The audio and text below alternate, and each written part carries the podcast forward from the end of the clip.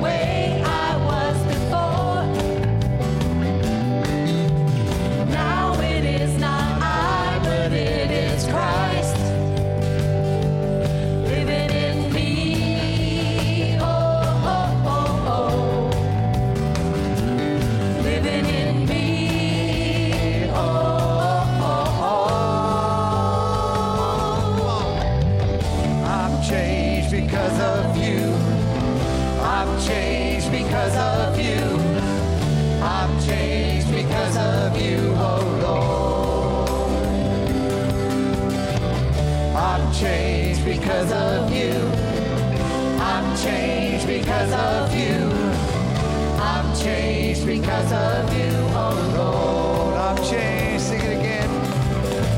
Cause I've changed because of you.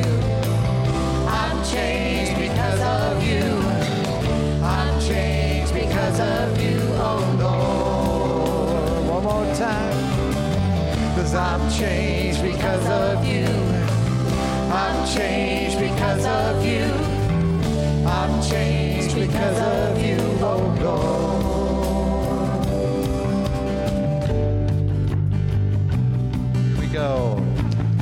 This is the life. This is the life that I now live.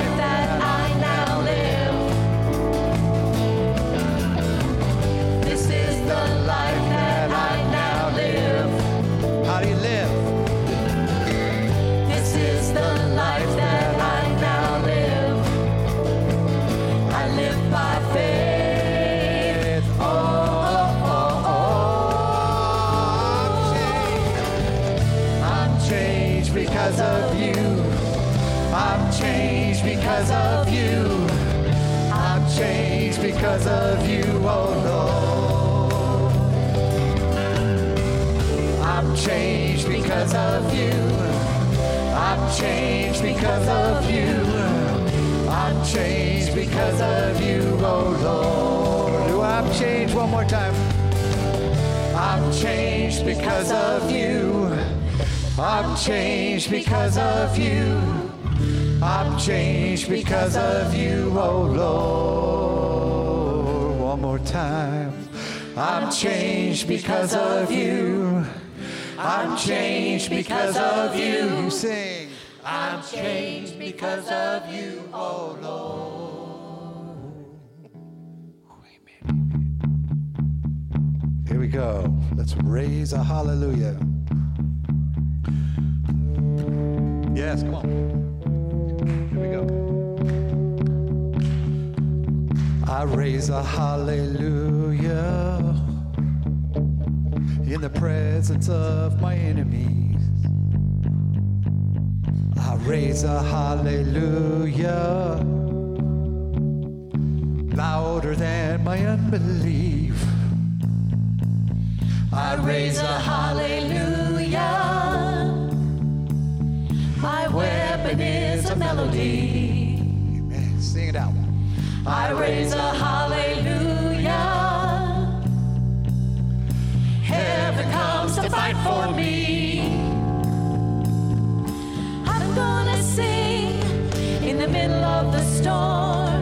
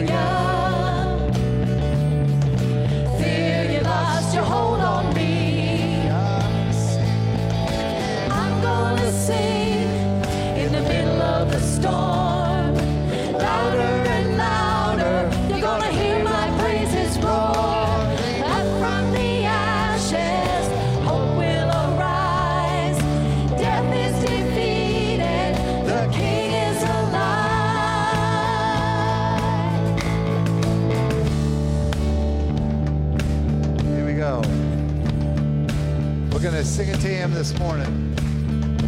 Here we go. Sing a little louder.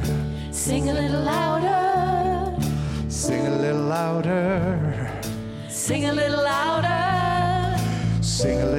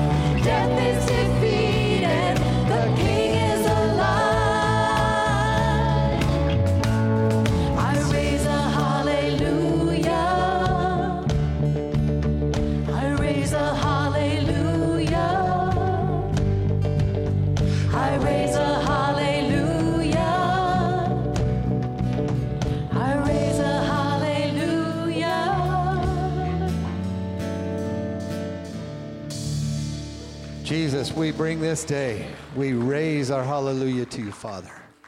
We lift you up in song and praise. We ask that you be with everyone's here this day. And may you be with our pastor as he brings the word to us.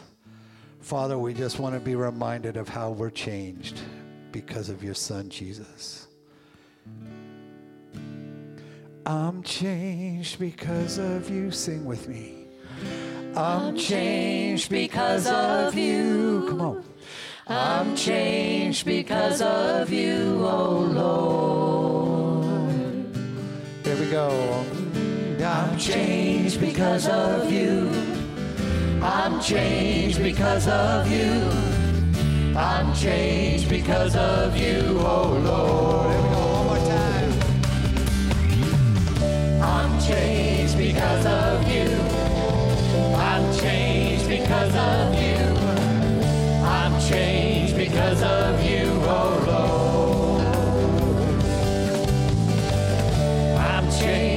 Because of you. I'm changed because of you. I'm changed because of you, oh Lord. Amen amen.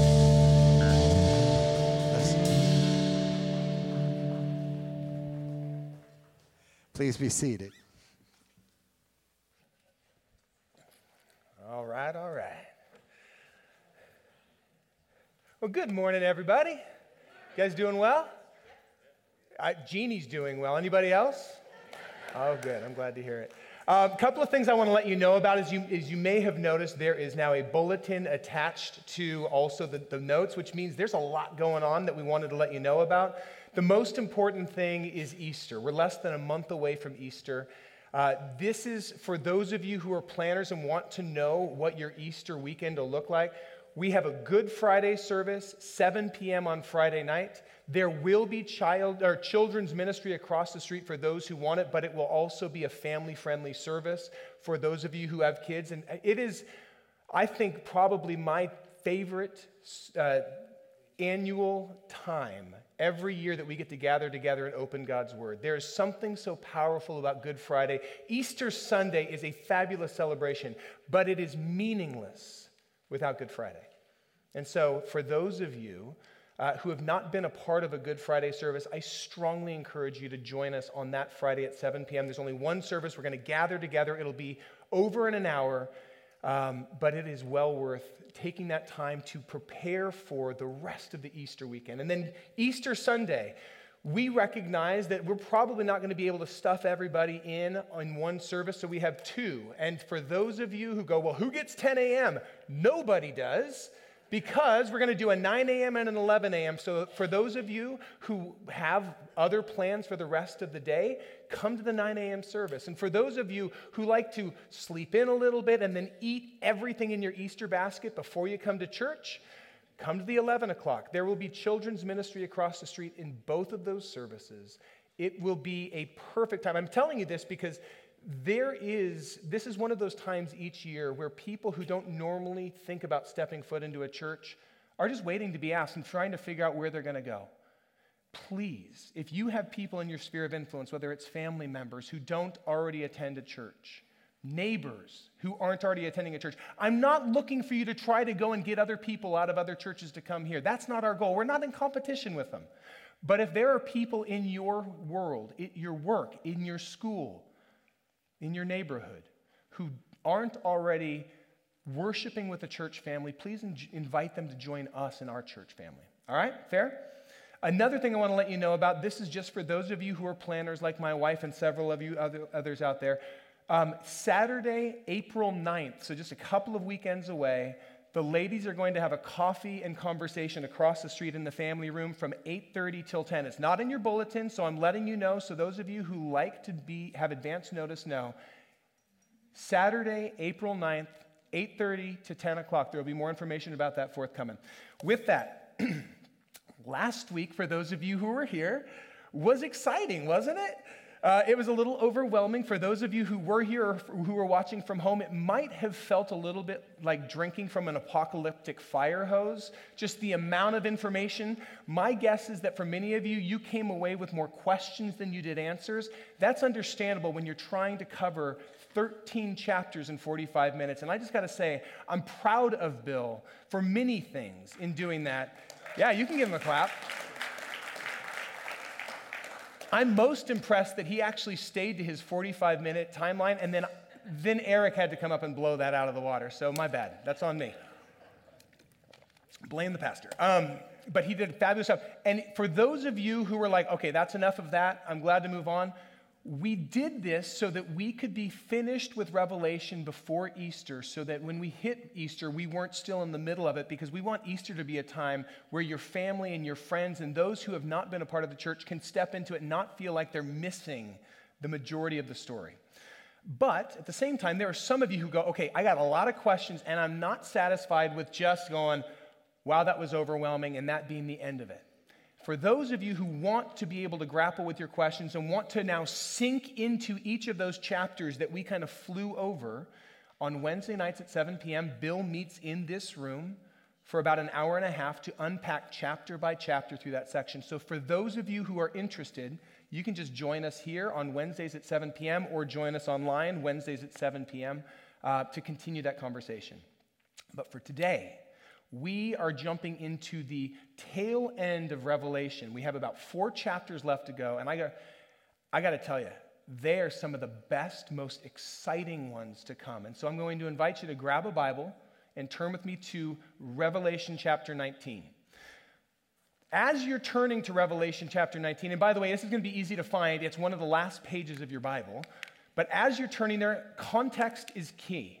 Without context, we can easily totally misunderstand what's going on, or most of what we read will be lost on us. So, let me very briefly try to bring us up to speed for those of you who might be new to Lighthouse and might not understand what's going on. In the book of Revelation, we are introduced to the main character, our triune God. We are introduced to the, the Trinity of Father, Son, and Holy Spirit in the throne room in chapters four and five. There we see the Father sitting on the throne in, in the kind of uh, the control center of creation. Sitting on the throne, he is in control. We know this because he has the scroll that documents how it's all going to play out in his hands. And then we're introduced to Jesus, the lion of the tribe of Judah, who, is, who has overcome, has conquered his enemies by allowing himself to be slain for us. And Jesus is the only one in all of creation who is found that is worthy to open the scroll and to carry the Father's plans through to completion. And he is able to do so because he allowed himself to be sacrificed. And Jesus has upon himself the sevenfold or the complete Spirit of God empowering him. And so we see all three members of the triune God there, and they are the center of the heavenly worship. But God, in his triune form, is not the only character we are introduced to in Revelation, because there is a counter to him, an enemy that is seeking to thwart him. And where the one chapter that Bill leaned into last week, Revelation chapter 12, is key to the entire book. It's almost like it's the center post that the whole thing pivots on, because in chapter 12, we are introduced to the enemy or the adversary his name is the Satan. And by the way, it's not a name, it's a title. The Satan literally means the adversary. And whose adversary is he? The Father's. He's trying to thwart the purpose and the plans of God. But as we see in chapter 12, every single time he tries to thwart God's plans, he fails spectacularly. He failed in heaven when he tried to overthrow God in the throne room, and he was cast out of heaven. He failed when he tried to thwart the birth of Jesus eh, through King Herod, who wanted to kill all of the babies. He failed when he tried to tempt Jesus and question the truth of God's words This is my son, whom I love. With him I'm well pleased. Oh, really? If you are the son of God, then prove it. Turn these stones into bread. Prove it. Jump off the thing. And, if, and when he couldn't get Jesus to question his identity, he tried to get him to change up the approach to his purpose. Okay, you want to have all of the nations? That's fine, I can give them to you. Just bend a knee to me. But he failed in that. He even failed when he was able to coax God's people, the, the Jews, into turning on their Messiah and de- demanding his crucifixion. He failed because what he thought would be his greatest victory was actually his greatest defeat. It was the moment when Jesus triumphed and broke the back of Satan's power. And so, because the adversary loses every time he tries to stand up to our Father directly, he goes about it in a different fashion. He now tries to attack him in the shadows by attacking his kids, you and me, and every other image bearer who calls God Lord. Every single image bearer who identifies as a citizen of the kingdom of heaven, is opposed to a citizen of the kingdom of the world, that is his target. And he uses lies. He, he uses accusation. He whispers in our ear, You are a failure. Just give up. Just stop trying. He tries to allure us, to tempt us away from the Father, and, and say, instead of following his values, follow my values. They're worth celebrating. And in fact, if you're not woke, if you're not following them. And so he tries to woo us to follow and to celebrate what causes the Father's heart to grieve. And the book of Revelation is written to those of us who are in this in between time between Jesus' first coming and his second coming to stand firmly against the ploys of our adversary. Don't give up. Keep your eyes on Christ, the author and perfecter of our faith. Don't lose sight of what's going on. You're living in the middle of a war zone, and you have an enemy who's prowling around like a roaring lion looking to take you down. Stand firmly because we know how it ends. Jesus wins, he loses. So don't lose heart. Things are not as they seem. But not everybody withstands the allure of the enemy. There are those who bend a knee and follow him and are shaped more by his values than the values of our Creator. And so, in the latter chapters of the middle section of Revelation, we're introduced to a new character the Babylon or the, the great prostitute. And basically, Babylon represents all of those individuals in the world who turn their back on their Creator and choose to follow the adversary, choose to be shaped by his values. And at times it seems like Babylon is winning. At times it seems like those who follow the enemy flourish, while those who stand and resist his attempts to tempt us away from the Father suffer. That was certainly the case in John's day. And I guarantee you that when they were hearing about the Babylon or the great prostitute, they were automatically thinking of Rome because this was a nation that had set itself against the Father. The, the, the, leader of Rome at that time was calling himself the King of Kings and Lord of Lords and demanding that people worship him as their Savior.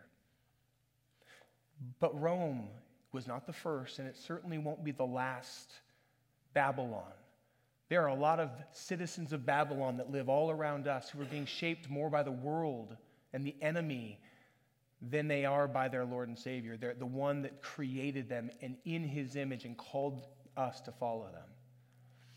And again, at times it seems like they are flourishing. And those of us who try to resist the allure of the world and our enemy are the ones who suffer. But there will come a day when Babylon will fall, and those who have fall, followed the adversary will recognize the mistakes of their choices. And in chapter 18, we're not going to read it. I'm just letting you know I'm setting up the context for what we're about to read. In chapter 18, we come to the moment of that fall when Babylon is destroyed. And as we pick up the story in chapter 19, as we pick up this narrative, it is out of that that these words flow. Chapter 19, verse 1. After this, after the fall of Babylon, I heard what sounded like the roar of a great multitude in heaven shouting, Hallelujah! We just sang those words, Hallelujah. Salvation and glory and power belong to our God. For true and just are his judgments he has condemned the great prostitute who corrupted the earth by her adulteries. He has avenged on her the blood of his servants, because remember, many followers of Christ were being put to death and were suffering because of their unwillingness to bend a knee to the enemy. Again, they shouted, Hallelujah! The smoke from the great prostitute goes up forever and ever.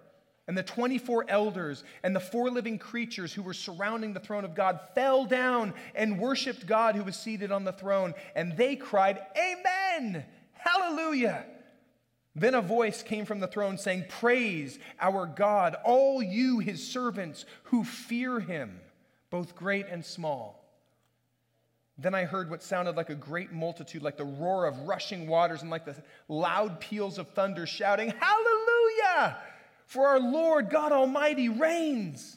Let us rejoice and be glad and give him glory, for the wedding of the Lamb has come, and his bride has made herself ready. Fine linen, bright and clean, was given to her to wear. And then a little insert fine linen stands for the righteous acts of God's holy people. And then the angel said to me, Hey, write this down.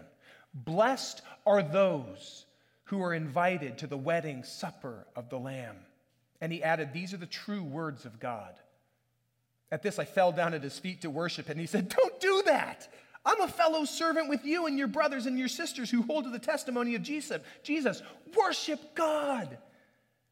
For it's the spirit of prophecy that bears testimony to Jesus. Don't worship me, worship God. He alone is worthy of your worship. Now, there's a lot there. And I spent a little bit of time setting up the context, so hopefully it made a little more sense. But in order to really understand what's going on in this passage, I want to lean into two areas. The first is a single word that I said four times, and it's a word that we sang this morning. And that word is hallelujah. It's a word that many of us who grew up in the church are familiar with. But this is actually the first and only place in the entire New Testament that we come across these words, hallelujah. We think we know what it means, but do we really know what it means?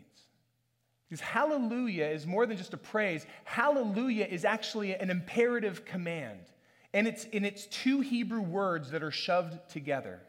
Hallelujah is taken from the Hebrew hallelujah, which means you praise. It's like a command to the group of, of people there. Hey, let's all join together, but let's praise Yah or Jah, which is Yahweh or Jehovah. This is the name of God. And it's a name that Jews very seldom would pronounce because they wanted to honor him. They don't want to take God's name in vain. Some of you who watch YouTube a lot, you hear God's name played around like it's just a filler word, like it's flippant. The Jews who recognized the reverential respect for God would never use his name like a curse word. And so they reserved it solely for when they were praising him. Let's praise Yahweh. That's what that means. Let's praise him.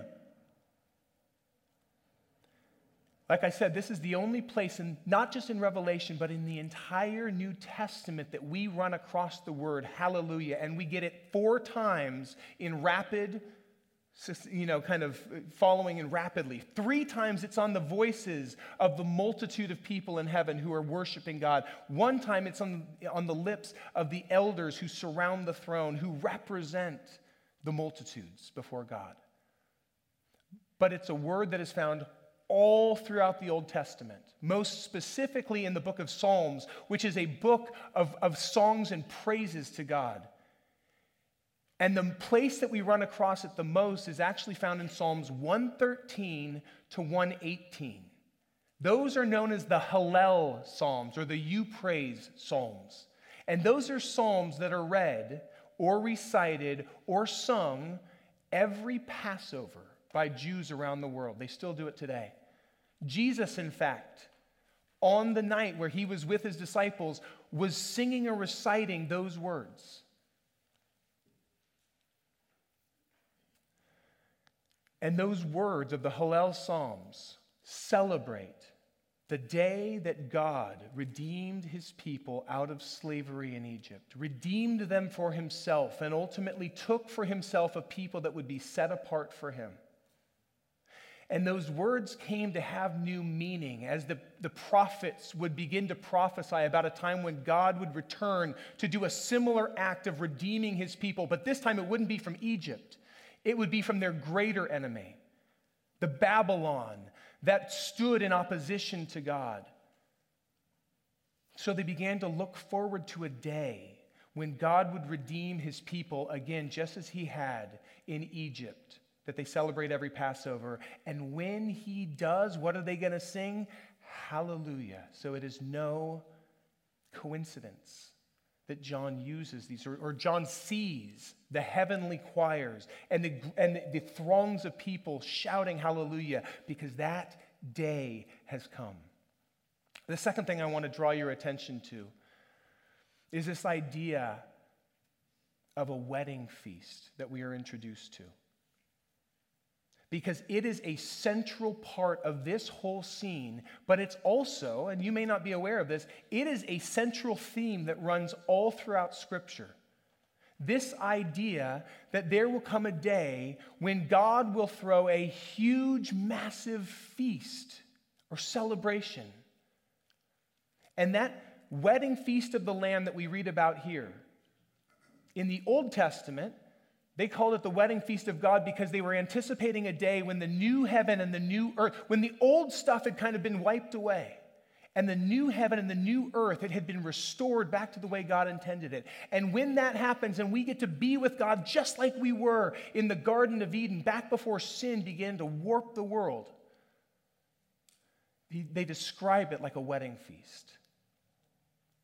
And here we begin to hear the words Blessed is everyone who is invited to the wedding feast of the Lamb. This is a theme that runs even throughout the New Testament. Jesus himself in Matthew 22 talked about the parable of the wedding banquet. The words of that, can we throw them up on the screen here? He says, The kingdom of heaven, these are the first words of the parable he said in Matthew chapter 22. The kingdom of heaven is like a king who prepared a wedding banquet for his son. Now, if we were to pull out the meaning of this, who is the king he's referring to? This is the interactive portion of the, the day. Who's the king he's referring to? God, the Father, right? Who's the Son? Jesus. Okay? So God, God the Father one day will set, uh, throw a massive celebration to celebrate the wedding of his son. Which begs the question then well, who's he marrying? And here's the thing Blessed is everyone who is invited to the wedding feast of the Lamb. And you and I and every other believer are invited to the wedding feast of the Lamb, but we are not coming as guests. We are coming collectively as the bride. And I would imagine that sounds really strange to my son and, and others who are young and who are not thinking about marriage. They're just thinking about Fortnite. I imagine this is going to sound very strange to those of you who may have had a really rough marriage, might not find yourselves married anymore. And for you, that just sounds like, ah, don't know that I feel good about that. It might sound very strange to those of you with a Y chromosome who are going, uh, can I at least be the groom? But this is a theme found all throughout Scripture, from in the Old Testament and the New Testament. A theme that God, the Father, and His Son, Jesus Christ, our triune God, is our husband, and we, the church. And when I say church, I don't mean a building, I mean a people. This, is, this building we're in is just a box that the church gathers in. The church is the bride, and you don't have to take my word for it. Let's take a look at a couple of places in the Old Testament and the New Testament where we run across this. Let's start in Isaiah chapter 54. We read, Do not be afraid. You will not be put to shame. Don't fear disgrace. You will not be humiliated. For your Maker is your husband. The Lord Almighty is his name. The Holy One of Israel is your Redeemer. Or think about the Ten Commandments, the foundation for what it meant to be in relationship with God and with one another. The very first words of the Ten Commandments begin with this. Oh, well, yeah, it began with silence. And then, I am the Lord your God who brought you out of Egypt, out of the land of slavery. You shall have no other gods before me. And you shall not make for yourselves an idol in the form of any created thing, for I am a jealous God. You might hear that word jealous and think, well, that's not very befitting of God. And truth be, truth be told, jealousy often is negative when it, it, when it is un. If I started getting jealous because my wife was having a conversation with somebody else in the church today, that would probably be inappropriate jealousy, right? Petty jealousy. But would I be right to feel jealous if, my, if I saw my wife dating another man, saw my wife holding another man's hand, saw my wife kissing another man? Would I have a right as her husband to feel jealousy in that moment? You betcha. And God is saying the same thing. I am jealous for your hearts. I won't share you with any other so called God. I won't share your heart with another lover. The Apostle Paul picks up on that theme in 2 Corinthians. Can we throw that up there?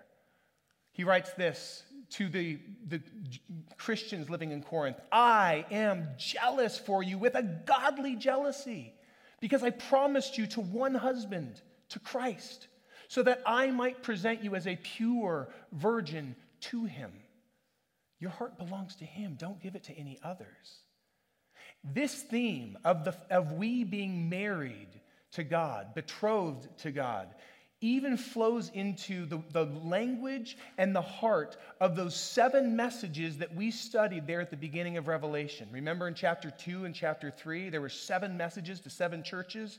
And over and over and over in those messages, there was a theme Your heart belongs to God. Don't give it to any other. So he says to the Ephesians, Hey, you're doing a lot of good work in my name.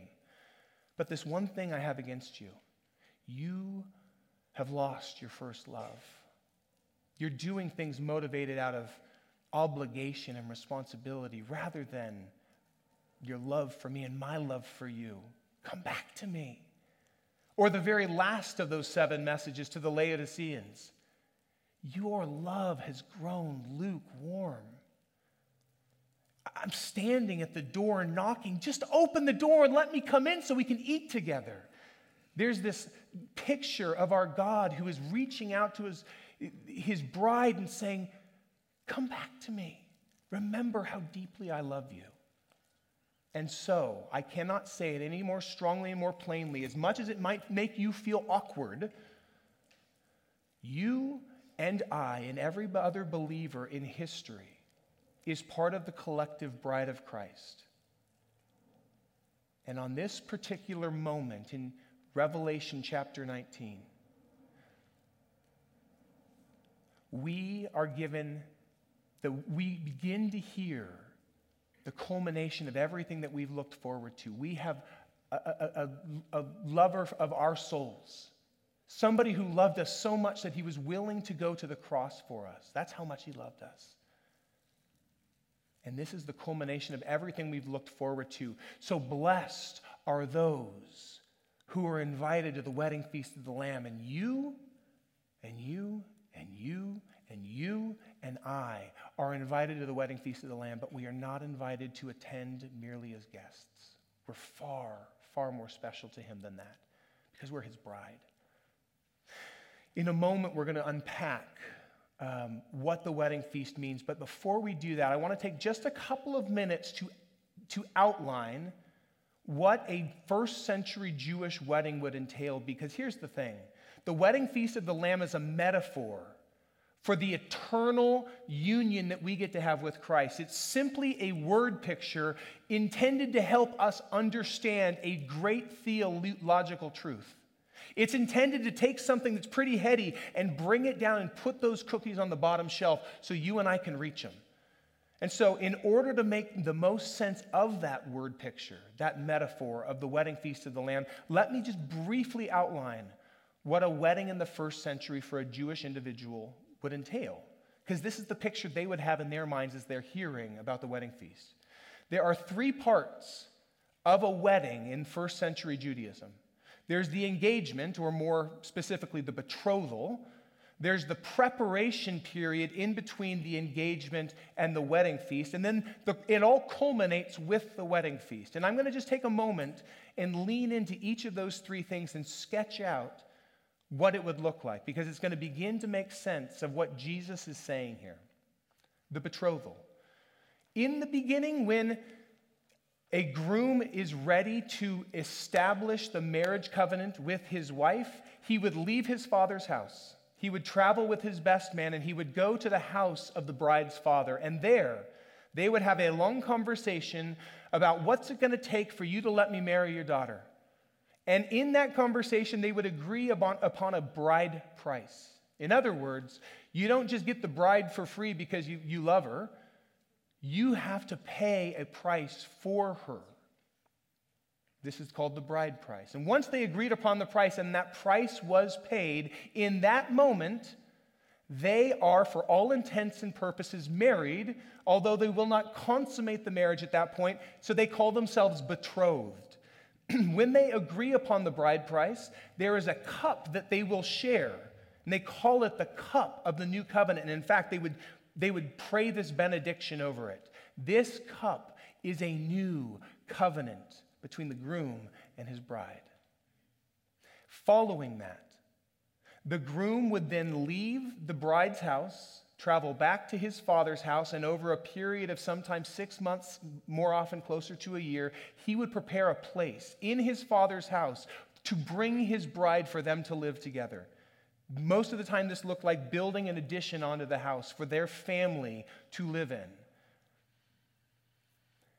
The bride would not participate in the preparation in that way, but she had some preparation of her own because her way of preparing for their final union was that she would need to keep herself pure during that time. That meant that she was already, for all intents and purposes, married. Her, her heart belonged to another, so therefore she should not be out flirting with other men, going on dates with other guys. This would be completely unbefitting of a woman who is betrothed to a man. And then, when the preparation process is complete, the groom would gather up his best man and his entourage, and he would make his way back to the bride's home, back to her father's house. But in order to keep some excitement and mystery in all of this, he would not tell her when he is coming. Nobody outside of the groom would know when he is coming. And to make it even more exciting, he would often intentionally show up in the middle of the night. Now, brides, how would you like that to, for your marriage, right? You're, you're in the middle of sleep, you got bedhead galore, and all of a sudden you hear, here comes the groom. And you're like, what? Oh, no. yeah, I know. That, I think that that was more for the groom than it was for the bride, quite honestly. As the groom and his entourage began to make their way into the, the town of the bride, and keep in mind, this is probably close to midnight that this is happening. His entourage, led by the best man, would say, Hey, here comes the groom. Everybody wake up. Come out and see the groom. You wake up the entire village. Everybody gets excited.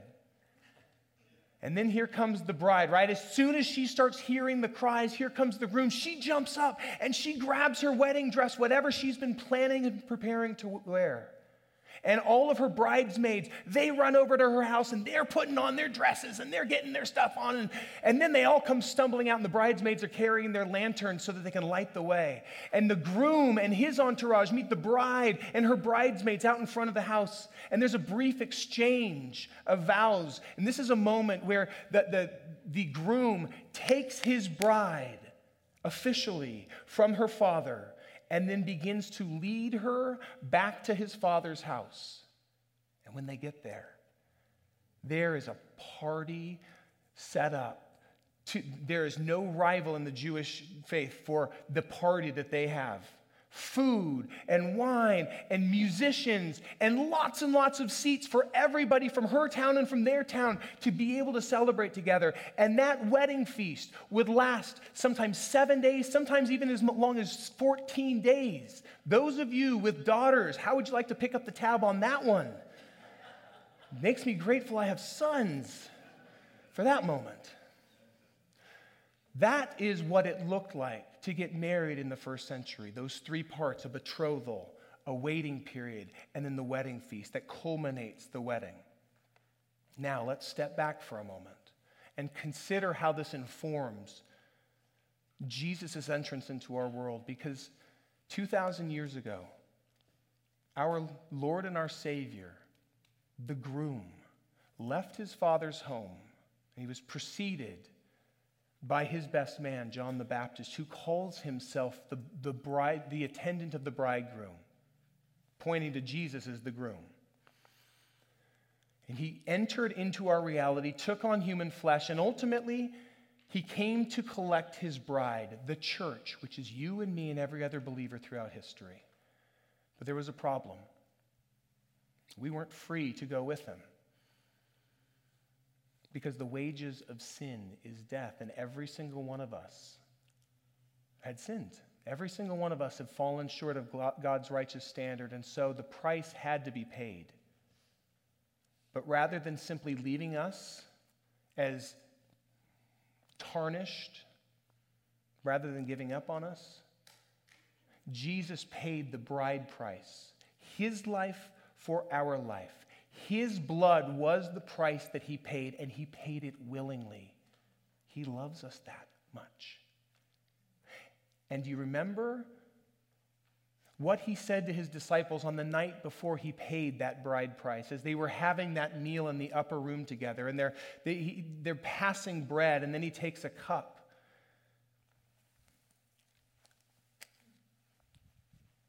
and he says this cup is a cup of the new covenant in my blood which is poured out for you very reminiscent of the blessing that was the benediction that was prayed over the betrothal of a new wife and a new husband. Jesus was following this custom. The bride price was his blood, and he pointed them and said, This blood, this cup represents my blood, which is, a, you know, which is the new covenant established so that we can be together forever.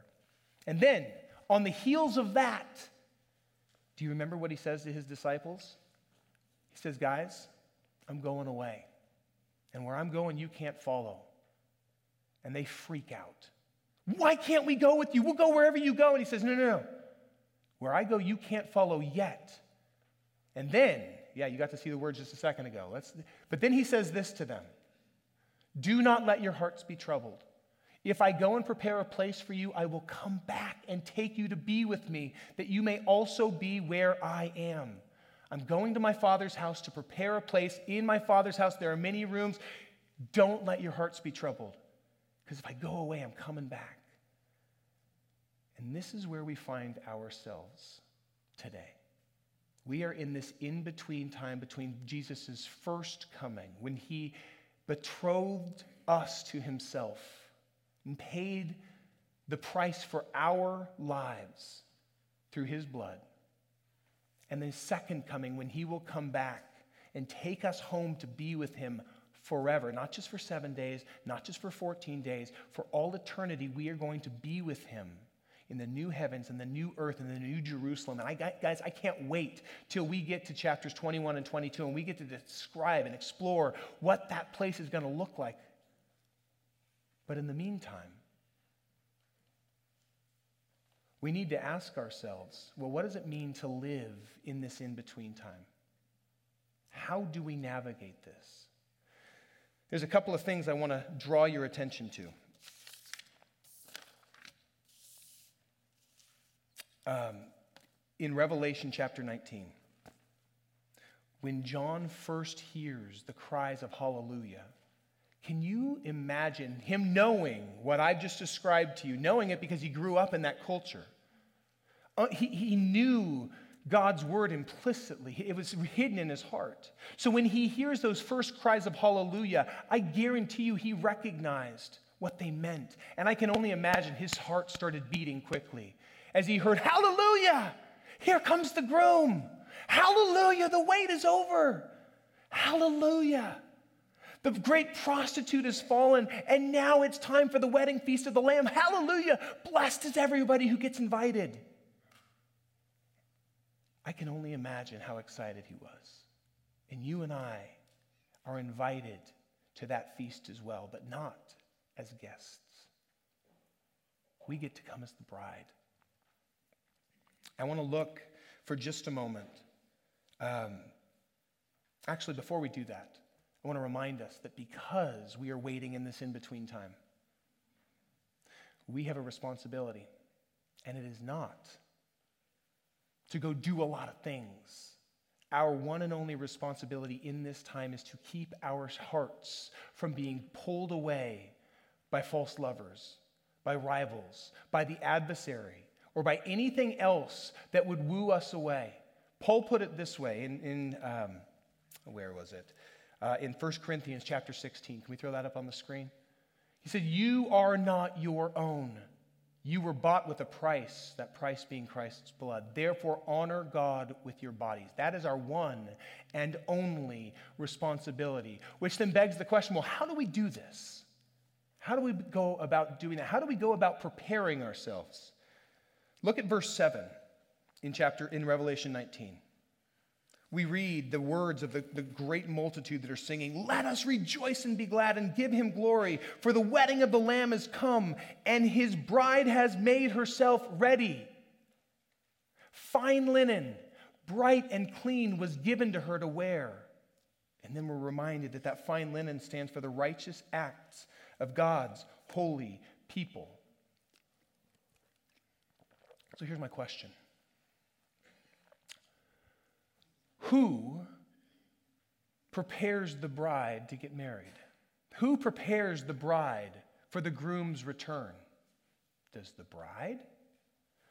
Or does someone else? Because you notice, the bride has made herself ready, so there's some insinuation that she has prepared herself, but then there's also this follow up line for fine linen bright and clean, was given to her to wear. And that linen stands for the righteous acts of God's people. And there's a tension in these verses that's found elsewhere in the New Testament. A tension between we have a responsibility to keep our hearts from being wooed away, but we also recognize that we don't do it by our own strength that God helps us in that. And this is a tension found in the book of Philippians as well when Paul is talking about what it means to follow Christ. In Philippians chapter 2 verse 12 and 13 he writes, "Continue to work out your salvation with fear and trembling." That's our responsibility. But he doesn't stop there. He says, For it is God who works in you to will and to act according to his good purposes. We have a responsibility, and God works in us. So, how do we do? How, how does He work in us? How does God help us? Because this is not on us. And thank the Lord it's not. Because if it was, every single one of us, when the groom showed up, would be in bed with another lover. We would follow this world, we would follow the, the adversary so quickly if it was by our own strength. So, how does the Father and how does the, the Son, our Lord, protect us and give us the strength to stand against the wooing of a, roaring lion that prowls around looking for someone whom he may devour? The answer is the Holy Spirit. When you say yes to Jesus, when you accept him into your life, it's not like you get a little two inch Jesus to live in, in one of the atriums of your heart, right? That's not how that works. When you say yes to Jesus, He immediately gives you the Holy Spirit to reside in you, both as a mark of ownership, this one belongs to me, as well as a source of empowerment to enable you to begin to be shaped and prepared as His bride for His return. It is through the enablement of the Holy Spirit that you and I can even cry out, Jesus is Lord. It is through the enablement of the Holy Spirit that we have any hope of being ready for when He returns. And thank God for the Holy Spirit.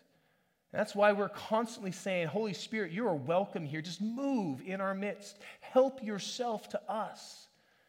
Continue to expose the areas of our life that are contrary to the heart of our God because we want to be ready and we don't want to be wooed by other lovers. So, we are reading today about a moment in history that believers throughout history have looked forward to. And for John, it was a moment of excitement. I think for us, it's a moment of excitement. I'm like, yes, Lord Jesus, come on, get back here quick because the gas prices are really expensive. But he's not back yet. And we haven't heard those cries of hallelujah, here comes the groom. And we live in this in between time between Jesus' first coming and his second coming, between our betrothal and the wedding feast of the Lamb. And so, how now shall we live today and tomorrow and until the moment where he returns? And there's five, five things that, as we lean into this, five things that I want to identify. We're going to go through them really briefly. I don't want to belabor this. First thing is if we are truly engaged to the Lamb, if we've said yes to him, then we have a powerful illustration of the nature of Jesus' love for us. I love my son, both of them. I love my dog Sadie. I love my coworkers. I love my family. I love you. But I don't love any of you in quite the same way as I do my wife. And I am not talking about sexually. I am talking about the fact that my wife holds a sacred place in my heart. She is my partner to whom I have covenanted my life. For better or for worse, in good times as well as hard ones. My heart is not my own any longer because it belongs to her as well, and hers belongs to me. And that is the metaphor that Jesus is used that is the metaphor that Jesus uses to describe the way he feels about you. I want to remind you that your relationship has more to do with how he loves you than how you love him. I'm going to say that again because that's really important. The security of your relationship to him has less to do with how much you love him than it does with how much he loves you. And if you question how much he loves you, just look to the cross. He loves you that much. And that means that you don't have to try to earn his love. You already have it. You don't have to do something to be worthy of it. You already have it. Your job is not to earn it, it is simply to rest in it and live out of it. Secondly, Since we're engaged to the Lamb, the fundamental issue of discipleship is faithfulness. We are no longer our own, we belong to Him. And we live in a world where there are lots and lots of rivals for our heart. We have an adversary that is prowling around looking for a way to distract you and woo you away. We are surrounded by citizens of Babylon who say, hey, What's the big deal? You can do this and do that and live this way and still be engaged to the Lamb. And just saying that out loud exposes what a ridiculous thought that is. You are no longer your own. You were bought at a price. Honor him with your body. Don't allow yourself to be wooed by this world. Thirdly, since we are betrothed, Sin is not only missing the mark, it is adultery. It is cheating on your spouse. It begins to give a new depth. And that's not to shame you, it is simply to wake you up to the gravity of our sin. Fourth, if we're engaged to the Lamb, then the call to loyalty is a call to be ready. We don't know when he's going to come back, but we trust by faith. He's coming back. He is preparing a place for us. Oh, I can't wait till we get there. I can't wait till we just get to describe and explore what it's like. But in the meantime, our job is to be ready for him. And thank God that he gives us the Holy Spirit to help us in that endeavor because apart from the Holy Spirit, we can do nothing. The Holy Spirit is God's empowerment upon us to help cleanse us, purify us, shape us, so that we will be ready when he does come back. Guys, if you have been resisting the Spirit, stop pushing against him. He's been given to you for a reason. Don't dis- disregard that still, quiet voice. It's not Jiminy Cricket, it is the Spirit of the living God in you to remind you what it looks like to live his, as his bride. Don't resist or ignore that voice. And fifth, if we're engaged to the Lamb, then the call to discipleship is a call to simplicity. Because we live in a world that gives us lots and lots and lots of other wonderful, shiny objects to distract us politics, 24 hour news cycle, social media, the world in our pocket. Sports, I know March Madness is exciting. I know Green Bay Packers just spent more than any of us will, all of us together will make for one individual to play for a couple of years, whatever, right? Our identity is not found in those things. Our value cannot be those. The world will pepper us with things to say, this is what gives your life meaning. This is what you need to give your heart to. But you remember, for those of you who are married or those of you who have found your sweetie and your heart belongs to them, do you remember what it was like when you fell in love and how easy it was? No matter what was going on in your life, how easy it was to drop whatever was going on when that individual was available. They had your heart, they had your attention. Now it's sometimes really easy. Like Kathy just the other day was like, hey, I'm really frustrated how often I come down to want to talk to you and you're staring at your phone. There are so many distractions that get in the way of relationship. And in the here and now, right now, we need to resist all the distractions for our heart because He longs for us. And the most important thing, the last thing I'm going to say, is we need to re- learn, we need to remember how deeply we're loved so that we can rest in that love. Again, it's not a love that you can earn. It's not something that you have to jump through some hoops to be deserving of. There are some of you in here this morning who I, am describing what it means to be the bride of Christ. And you're like, well, this is an interesting intellectual discussion, but for me, it, it doesn't mean much of anything because I'm not in. I, I, I don't consider Jesus that. And, and perhaps the reason is you don't feel worthy of his love. You don't feel worthy of his acceptance. You don't feel worthy to be united with Him. And if that's how you feel, then I've got good news. You're in really good company because you're not worthy.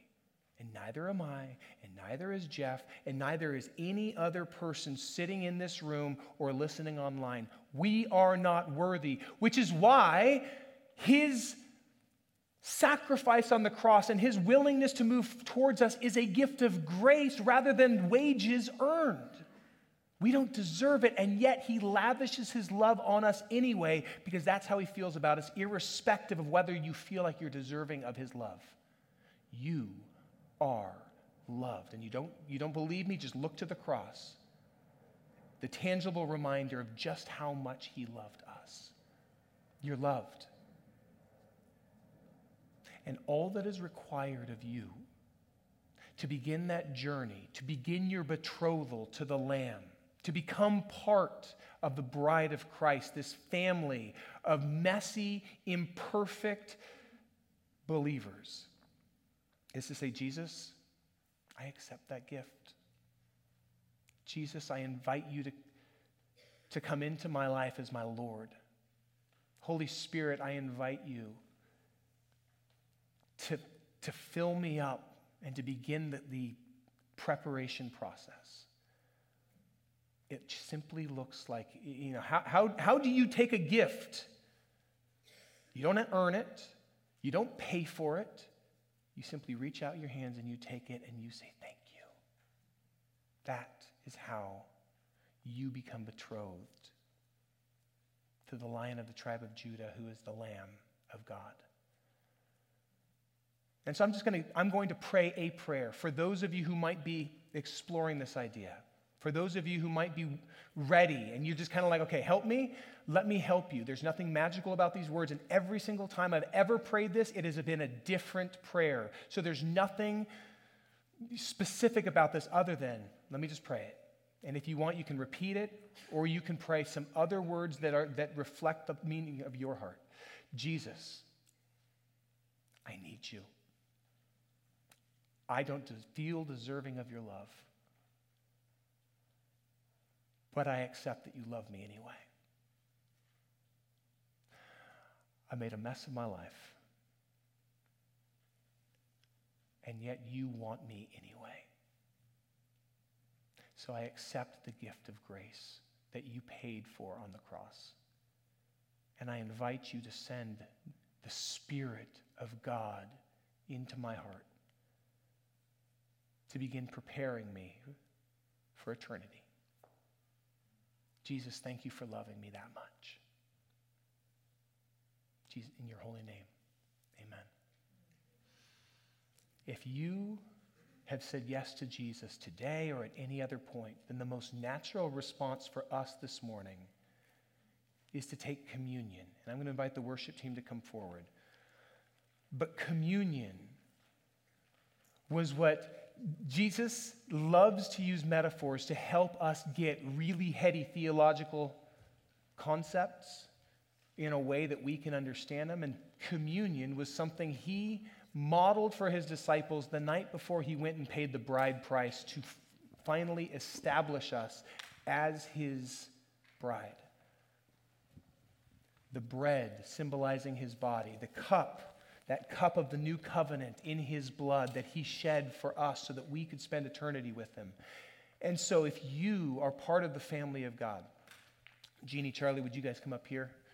Um, Kat and I will be over here. Jeff, you guys got the back? Oh, who's got it? Come on. Somebody else has got it. I can't see. I got, I got 44 year old eyes right now, so I'm just going to trust that there will be somebody back there serving.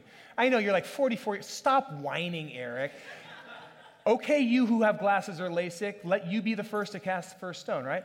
Um, we're going to be up here to serve. Let's come and get the communion elements, and then you can go back and, and together, as family, we're going to celebrate communion.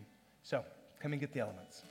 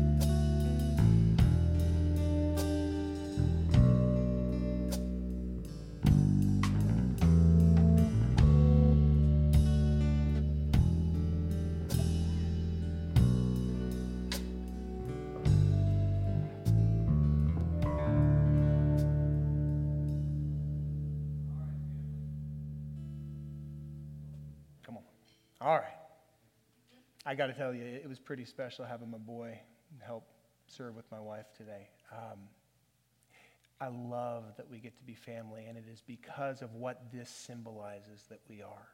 And so, we as a family are going to celebrate the truth that is contained in this metaphor. That's all this is. This is just bread, this is just grape juice, because we're not going to feed you wine.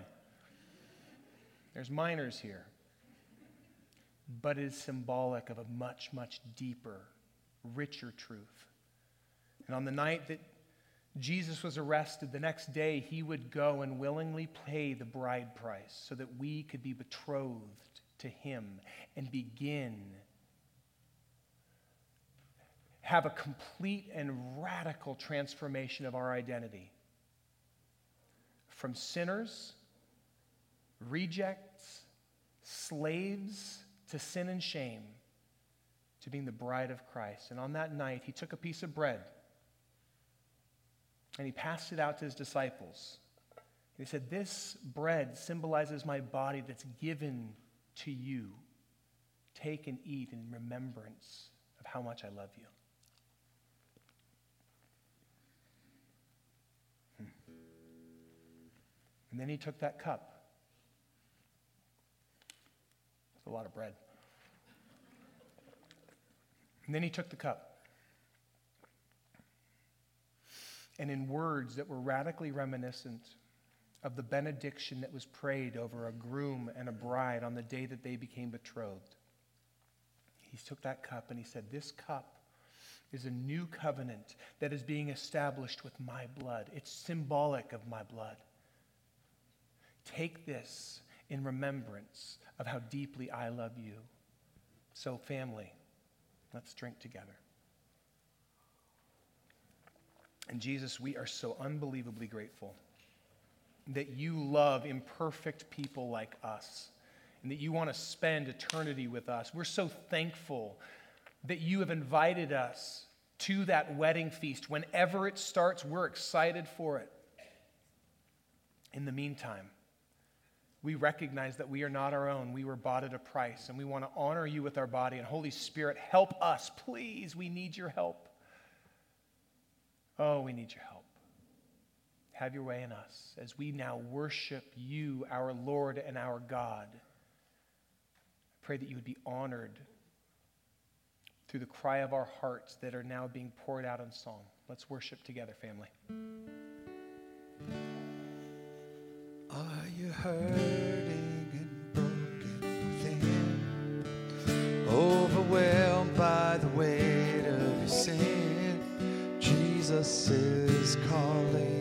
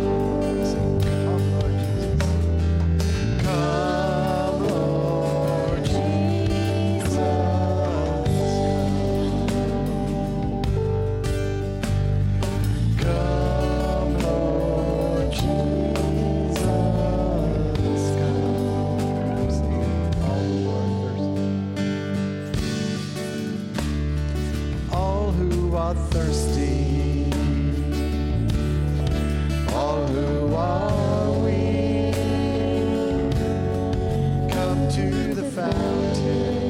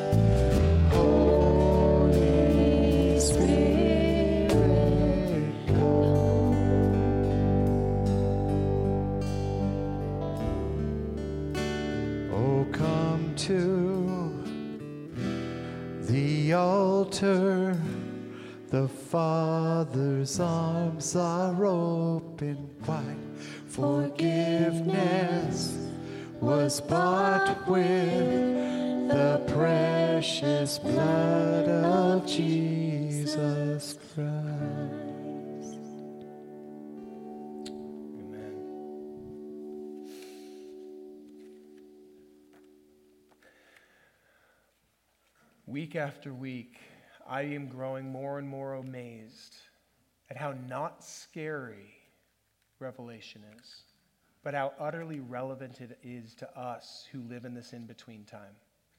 I'm really, really grateful that we have a Lord and a Savior who loves us so much that He has done everything needed for us to be restored back into relationship with Him. And I am so looking forward to Him coming back.